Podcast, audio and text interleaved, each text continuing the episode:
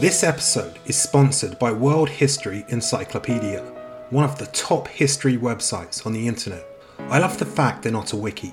Every article they publish is reviewed by the editorial team, not only for being accurate, but also for being interesting to read. The website is run as a non profit organization, so you won't be bombarded by annoying ads, and is completely free. It's a great site, and don't just take my word for it, they've been recommended by many academic institutions, including Oxford University.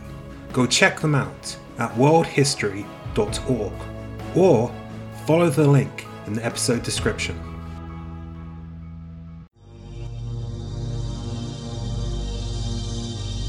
In more ancient parts of the world, our ancestors developed methods for, as they believed it, viewing the past, the future, and even contacting beings and entities, whether living or deceased. This was serious business. The way a priest interpreted a reflection could be the difference of life and death if you were the potential foe of an emperor. More recently, the Christian Church and individuals such as the self appointed Witchfinder General Matthew Hopkins accused practitioners of these rituals of heresy or diabolism. It's a charge that could lead to burning at the stake. But one academic, Italian doctor of psychology, Giovanni Caputo, decided to examine one aspect of scrying, specifically mirror gazing. Now, if you have even the most basic grasp of physics, you might think it extraordinary to suggest that you could look into a mirror and in place of your own reflection, you might see that of a loved one, an animal, or even a complete stranger.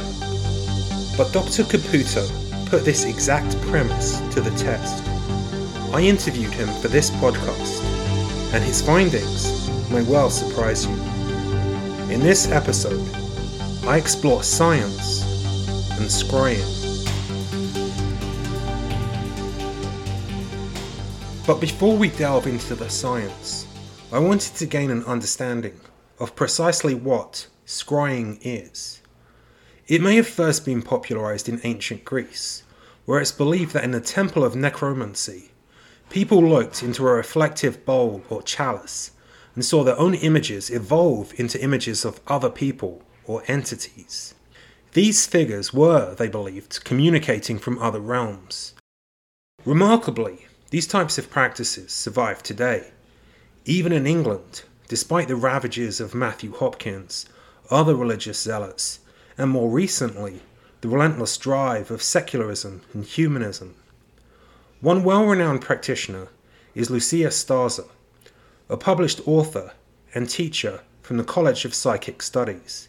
She regularly shares her thoughts online through her Bad Witch's blog what led you to scrying? Well, my family were very much into all sorts of divination techniques as well as folk magic. But my grandma was an astrologer and a theosophist, and my dad was really into all forms of particularly scrying, but also other things like dowsing and things like that. And so, really, from an early age, it was kind of part of everyday life. Not that we did it all the time, but for example, on New Year's Eve or at Samhain or Halloween, we often do divination and that could be scrying. One of the things that we used to use was a, a, big fishing float, a glass fishing float, and they were traditionally used by people who lived in coastal areas as crystal balls. My mother's family originally came from Cornwall. I don't know exactly how old the fishing float was. It's kind of part of my life. I will be honest and say that as a child, I wasn't particularly good at crystal ball reading. I was far better at other forms of divination, but I really wanted to get good at it. So I spent a lot of time learning, reading books, trying it out and learning techniques, which is why, because I taught myself and discovered ways of doing it, I started teaching workshops. Then someone suggested I turn my workshops into a book. So I ended up writing Pagan Portal Scrying for Moon Books you said that your family would do this on New Year's Eve and so forth. Was this something where everybody was looking at it and seeing the same thing, or just each person would separately try it and see if they saw anything? I mean, how did it work on a practical level? Generally speaking, it was people doing it individually and seeing their own things. Having said that, I have scryed around a cauldron. I'm, I'm a Wiccan, so I'm like a modern pagan witch. And I have scryed around the cauldron filled with water on, uh, usually at Samhain, with other witches. And it's kind of odd that sometimes you do see the same things as other people. Not always, but, but you really can. You can sort of afterwards you describe what you saw. And it's often quite symbolic. But there was one occasion when me and a friend both saw this golden mask. I never quite quite worked out what it was. But me and a friend both said, Oh, I saw a golden mask. It's like, oh, we know that we've both seen it and weren't just copying each other because before we discussed it, we'd each spent some time making notes and drawing pictures of what we saw. And so when we compared them, it's like, wow. From your opinion, then, when you are scrying, the images that you see, where are they coming from? I think to a very large extent and mostly you're tapping into your own intuition. So subconsciously on some level, you kind of, if you're asking a question, you probably know the answer and you're allowing those answers to be revealed from your subconscious, a little bit like dream work. So on one level, I think that's a way it very commonly works. On the other hand, yes, you can also use crystal balls to communicate with spirits and mostly with the ancestors, with past loved ones and my grandmother and that kind of thing. And yeah, I mean, in the Middle Ages, it was really thought to be a really good way of communicating with angels. Uh, crystal balls were thought to have the ability to kind of block out harmful energies and harmful spirits and to allow messages from angels to come through some people aren't very visual at all in the way they imagine things. They can visualize words. It could come to them as words. It can just be a kind of a certainty. I once, I just got the certainty that a very elderly relative was going to an old people's home and was going to give me her dressing table. I mean, that's a pretty mundane thing. But then just a few hours later, I, I got a phone call from this very elderly relative who, who, said she really couldn't cope on her own anymore. And she, she decided she was going to go into an old people's home. And would I like a dressing table? It can be that. Is this something whether like you or other people have been able to see things more tangible or more kind of dramatic as far as you know the future you know kind of fortune telling events happening things of that nature? Yes and some of the things i'm that i've seen i'm not going to mention because they're public events and the problem is if you see a disaster that is going to affect the public you're very very unlikely to get on this date, such and such is going to happen, and this is going to be the cause, and this is what can be done to prevent it if you see, for example, you see a fire or a, a, an earthquake or something, it's like, so, okay, I, I, I think sometime in the future, somewhere in this world, there's going to be a really awful fire or there's going to be an earthquake. You feel like Cassandra from history because people think, oh, you, you know, you're bonkers. You're a, you're just a psychic. You know, tell me where and tell me when, and I wish I could. I tend to get more mm. detail when it comes to personal events, things to do with my own family and things close to me. And that can help me to plan. If my mother got very ill towards the end of her life, and from scrying, I realized I, she probably only had about a year to live. And so I was able to like really look after her and keep her at home and care for her and, and make her last months as good as they could possibly be although it's it's sad, everybody does have their time to go. I think if you can make their lives as happy as possible, I think that's the most important thing. Scrying in its various forms has roots everywhere, from Druidic Britain to Tibet. In the northeast of the US, another area once ravaged by witch hunters, Ellen Evert Hopman, author of books including Once Around the Sun, is a Druid priestess. Her own religious group can be found at tribeoftheoak.org, while you can read more about her personally at elleneverthopman.com. I spoke to Ellen last year for an episode about ancient Druidism, but having discovered scrying was a feature of Druidism, I asked her for her perspective on this subject part of the Druid tradition, and it's also done by witches and pagans, all kinds of magical people when they get training a little more advanced than the usual practitioner. It's one of the skills that you learn as a magical person. And it's a way of having an idea of what direction you're supposed to be going in in your life or answering a question, guidance for the future, that kind of thing. Does that guidance, I mean, is this coming through visual representations of things that you see during the process? One way of doing it is with your eyes. So what you do is you soften your gaze, and if you're looking at water, for example, I like to sit by a stream with uh, moving water and rocks. I find that works for me. I know that other people look into a bowl of water, but I can't really that well with something like that. Maybe if there were pebbles in the bowl, it might work. But usually I like to sit by a live stream of water, soften my eyes, and gaze kind of at the surface of the water, but not with focus. It's like your vision is dispersed. I've seen things. I mean, I don't know how to explain it. Like one time I was sitting by a waterfall and I was just looking at the surface of the water and all of a sudden I saw this old woman looking back at me and I could tell that she was Native American and she had white hair and it was kind of flowing. And years later I mentioned this to a Native American man that I met. His face blanched. You know he was turning white like all the blood left his face. And he just stared at me and he said you met the creator the earth mother. And he said you must have Native American blood somewhere in you because there's no way you could have seen that. He said that's only passed down in families. Nobody knows about this. I mean, he looked like he was going to pass out. You know, I wasn't expecting that. I just went and sat by the waterfall and softened my gaze, and I was looking at the surface of the water, and there she was, looking back at me. So that's just one example. A fire, to me, is very easy. I don't know why. I mean, I can look at the embers of a fire and I always see things. I'll see animals moving, I'll see people talking, very obvious, you know. And then crystals, in my particular druid group, and I can't speak for any other druid group or any other witchcraft group, or any, I don't know what they do, but in my druid group, one of the essential tools of a druid is you have to have a crystal that you can scry into. So ideally, that would be a crystal that has imperfections in it so that light plays through it and you can hold it to the sun or you can hold it to a candle flame. And again you soften your eyes. That's what you do. And you look into the crystal and you see things. That's visual okay? Now mm-hmm. some people use their ears.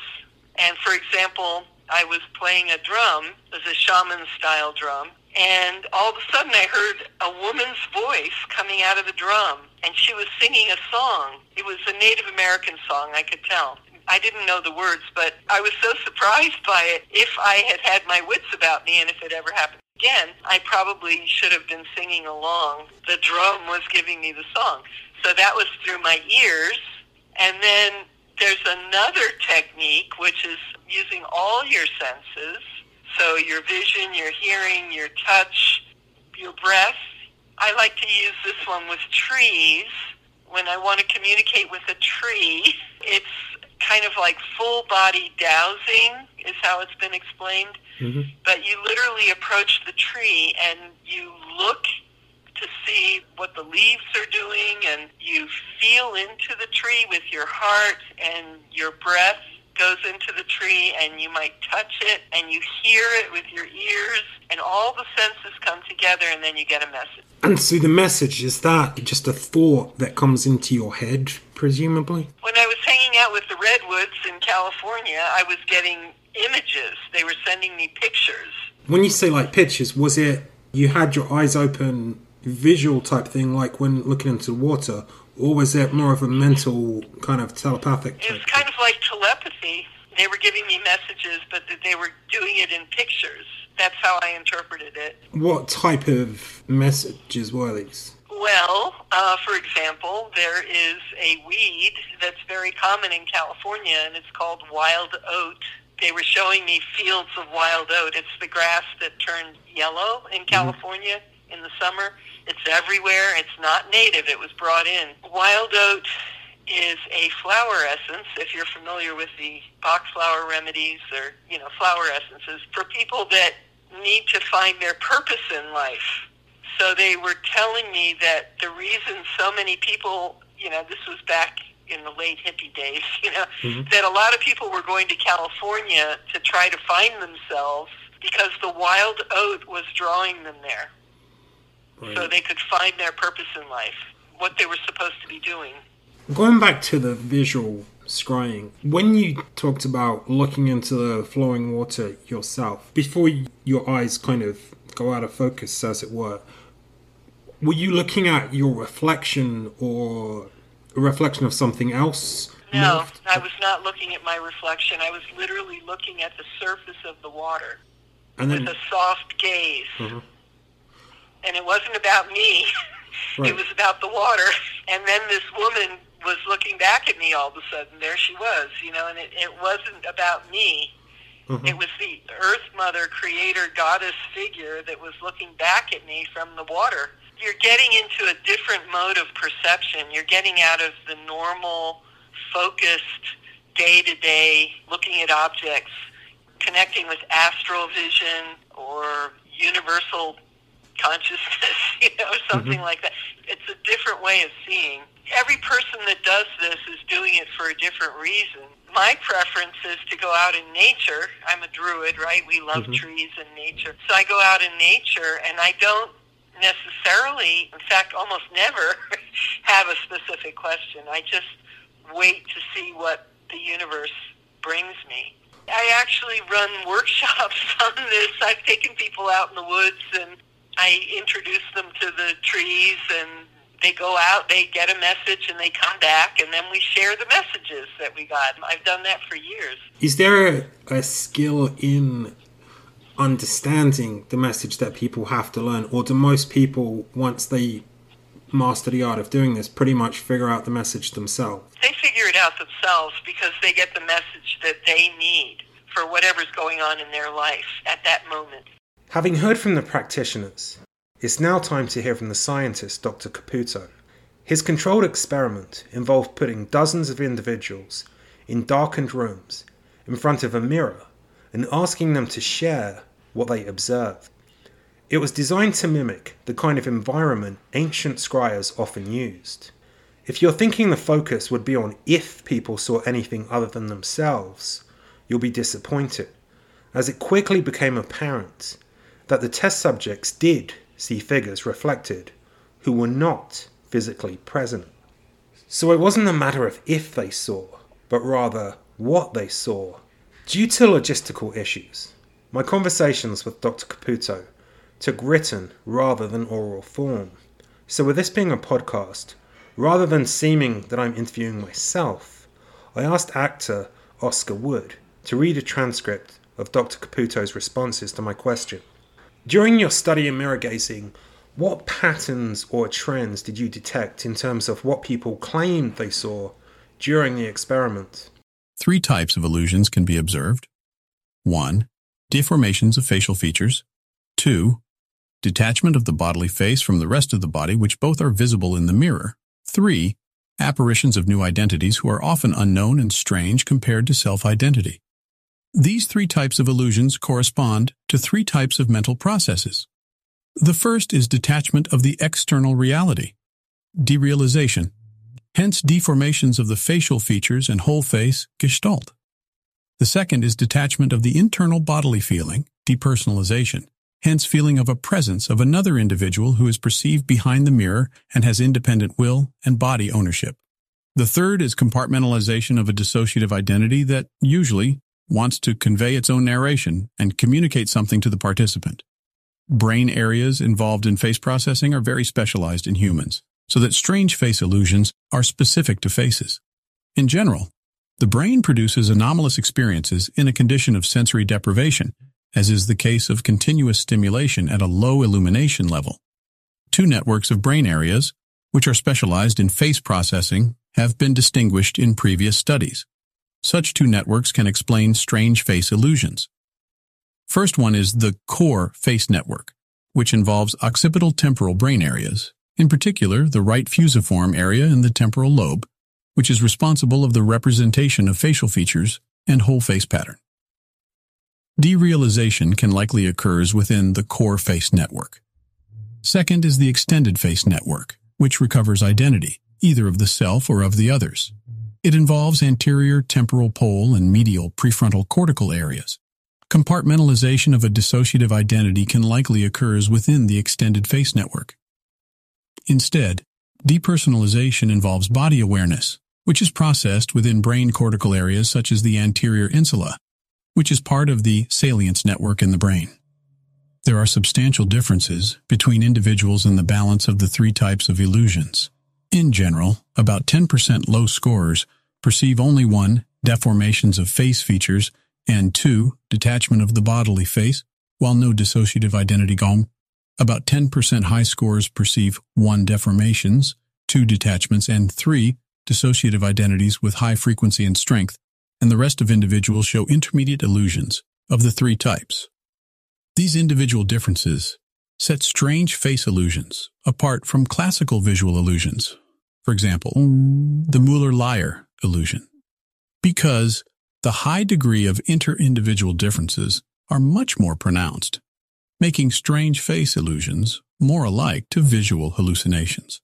Thus, strange face illusions have the great advantage over the other classical illusions to allow for differentiating individuals for diagnostic purposes.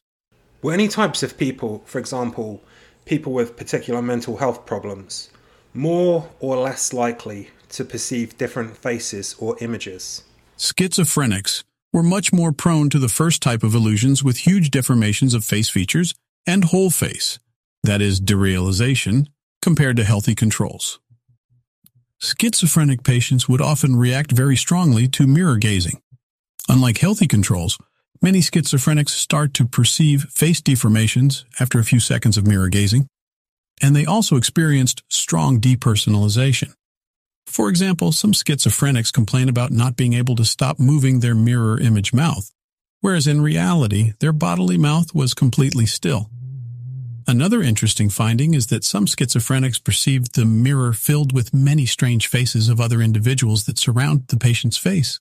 This kind of illusion was never observed in healthy controls. Major depression patients instead perceived only faint illusions compared to healthy controls. For example, patients with major depression perceive only a tenuous color change of the skin or the hair. Hallucinogen drugs and the chronic usage of drugs make obviously an effect on strange face illusions, in particular increasing dissociative identities.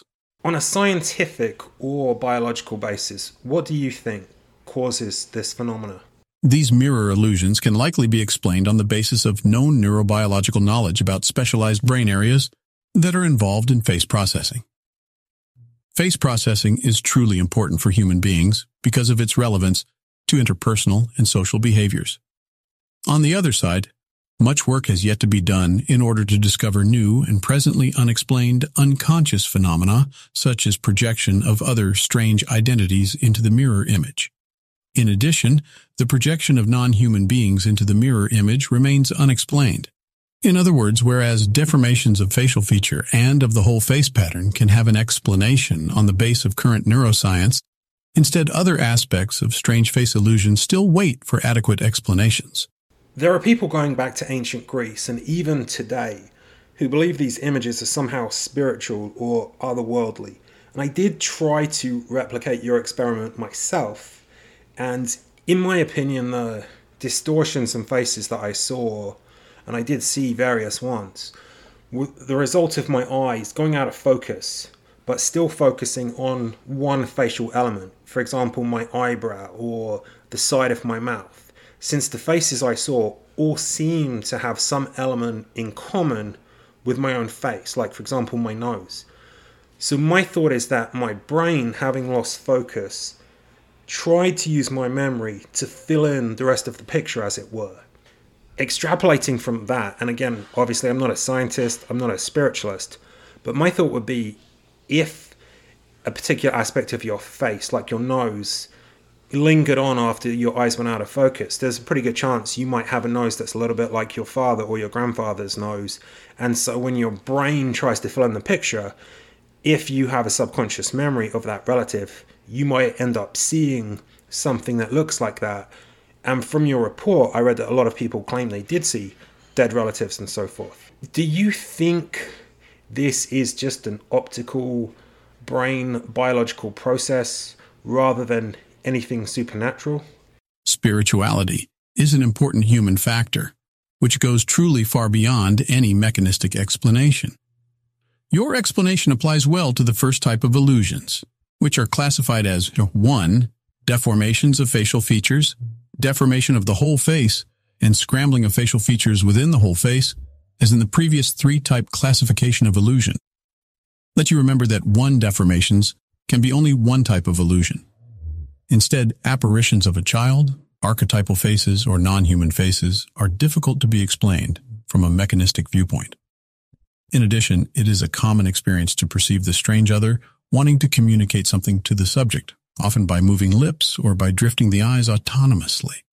This feeling of autonomy and independent will, by strange dissociative identities appearing in the mirror, produces a strong sense of fascination, so-called absorption in psychology, upon the subject who perceives them.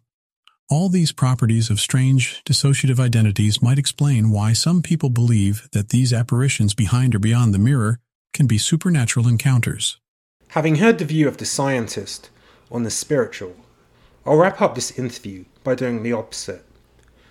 Lucya, it's been suggested, and I have this suspicion myself, having done a rudimentary experiment in a dark room looking into a mirror, that what I saw and I suspect what other people saw may have been something from our subconscious, pulling pictures from our minds of people we know, people we've met, rather than some kind of external force, be it a spirit, an entity, or what have you. What do you think about that perspective? if you're in a darkened room with a reflective or refractive object for at least 20 minutes, that is when things mostly start to happen. The thing is, scientists don't know exactly what is going on. They don't know exactly what's going on in the brain. So, and it can be interpreted in many different ways. So, yes, absolutely. It can be your own subconscious filling in the gaps and giving you symbolic things or allowing you to see an ancestor. On the other hand, a lot of people, certainly historically, I mean, I think they were first recorded in Greek and Roman times, they believed that they were getting contact with past relatives were past. And I wouldn't like to rule that out because I don't think it's been categorically proven one way or the other that it's always one or always the other.